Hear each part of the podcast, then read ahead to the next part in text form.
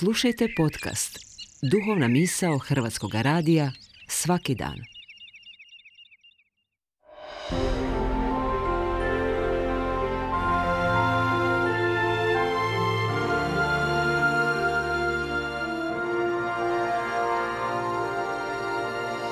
Duhovna misao. Urednica je Blaženka Jančić.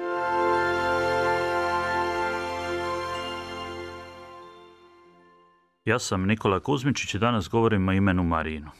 Na današnji dan je u katoličkom kalendaru upisan spomendan imena Marina.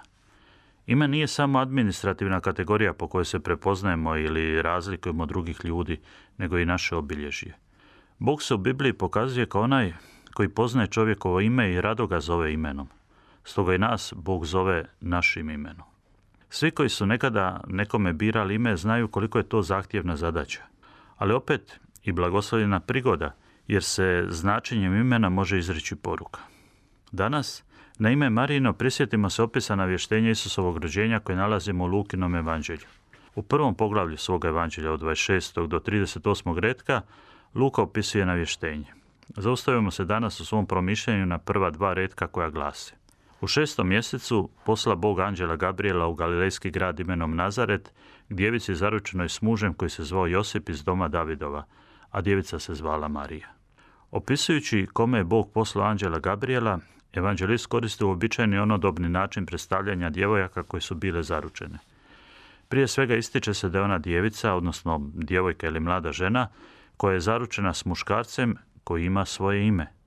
Žena se u ono doba prepoznavala po muškarcu, bez njega je bila nevažna i neprimjetna. A muškarac se prepoznavao po svojoj obitelji, odnosno po svome podrijetlu. Zato evanđelist dopisuje da je Josip bio iz doma Davidova. I sve do ovog trenutka je bilo potpuno običajno svakom onodobnom predstavljanju bilo koje zaručnice. Ona bez imena pripada muškarcu, a on, osim po imenu, prepoznaje se i po rodu kojemu pripada. I onda se događa veliko čudo za ono vrijeme. Evanđelist dopisuje da se djevojka zvala Marija. Kršćanstvo učinilo da žena ima ime. Kršćanstvo učinilo da žena bude subjekt sam za sebe, a ne tek ako pripada nekom muškarcu. Zato se ova dva retka iz Lukina evanđelja doista mogu nazvati prvim manifestom feminizma. Ako se feminizam shvati kao pokret za jednakopravnost žena, onda on sasvim kršćanska stvar, jer je upravo kršćanstvo samih svojih početaka isticalo jednakost dostojanstva svake ljudske osobe, bez obzira na sve razlike koje među nama ljudima postoje. Ne samo da je tako shvaćeni feminizam kompatibilan s kršćanstvom, nego je on plod kršćanstva. Još jedno blago kršćanstva što nam je oduzeto jer nismo znali mudro upravljati njime. Danas, na ime Marino, u svojim srcima i molitvama prisjetimo se svih žena koje su učinile svijet boljim mjestom za život. Ne samo znamenitih žena koje je povijest upamtila, nego i svih onih majki, baki i sestara čije imena nisu zapisane u povijesnim knjigama, ali jesu u knjizi života, jer su svojom ljubavlju darivali one kojim je Bog povjerio. Djevojka iz Nazareta koja se zvala Marija trajanje primjere nadahnuće svim ženama ovoga svijeta, ali svim muškarcima.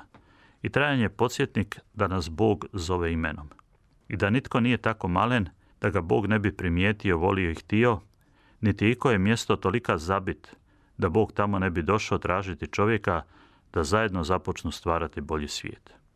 Naučimo se od Boga, pa i mi ljude oslovljavamo imenom onda će drugi ljudi za nas biti osobe koje imaju svoje ime, te po imenu dostojanstvo koje smo dužni poštivati, a ne tek bezimeni prolaznici utopljeni u masi.